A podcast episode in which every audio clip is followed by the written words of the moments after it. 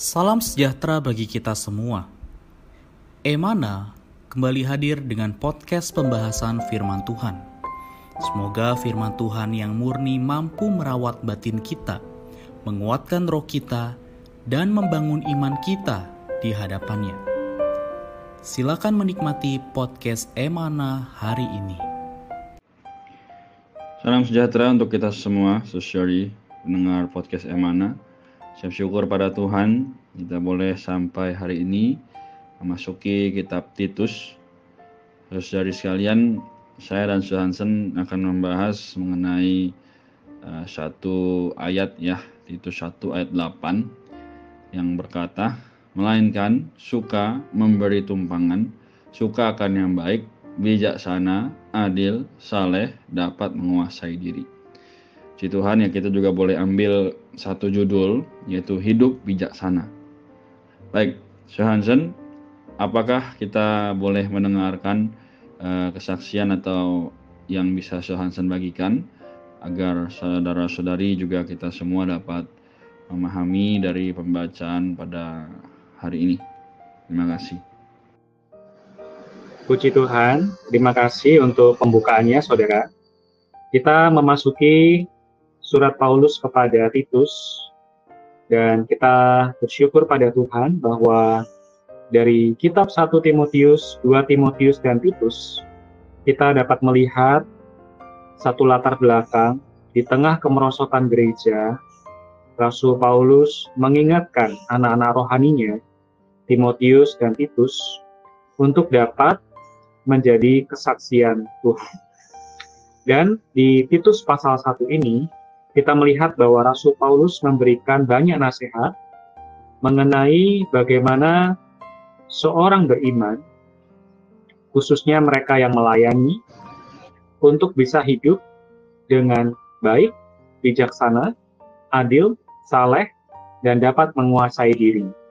Bahkan juga suka memberikan tumpangan dalam Titus pasal 1 ayat 8. Saudara-saudari, keperluan kita pada hari ini sebagai orang beriman di tengah situasi yang merosot adalah kita tetap hidup sebagai kesaksian Allah.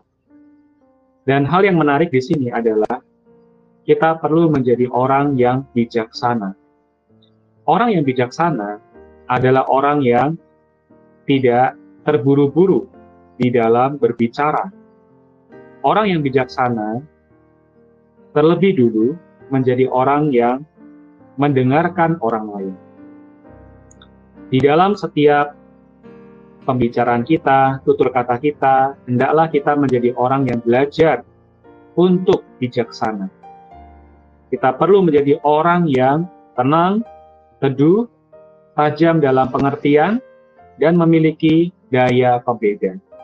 Sehingga orang yang datang kepada kita yang membutuhkan bantuan kita bisa mendapatkan bantuan rohani.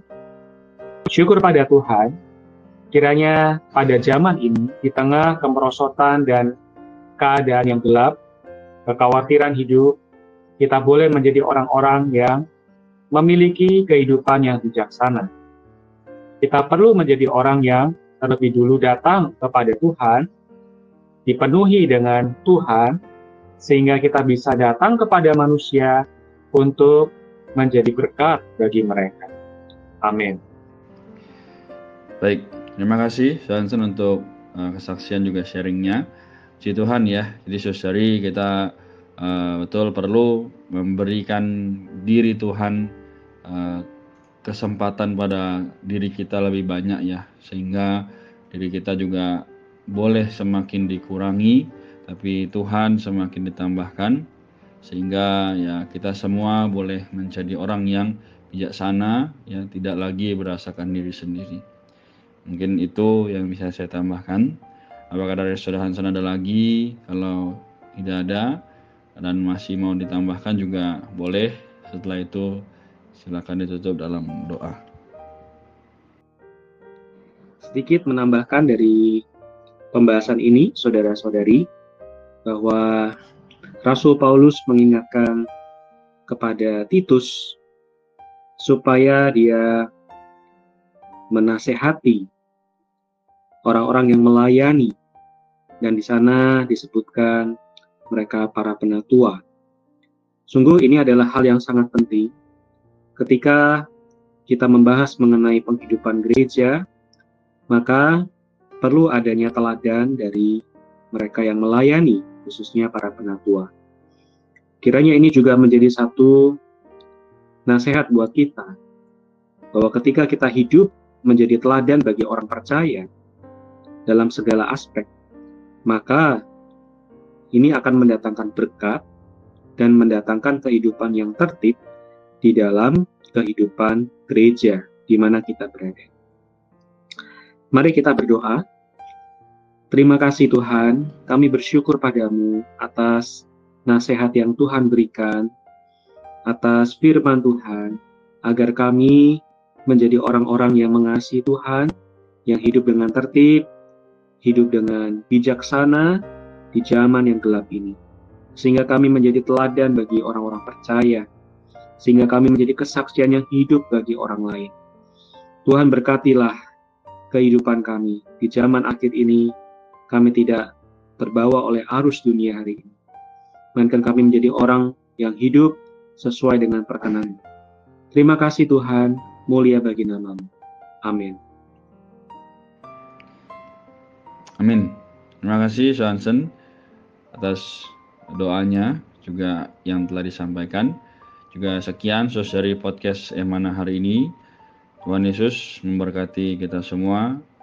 Tetap mengasihi Tuhan dan tinggal dalam Tuhan. Amin. Sekian pembahasan firman porsi hari ini. Sampai jumpa di podcast berikutnya.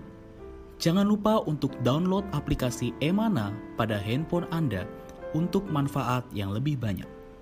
Tuhan Yesus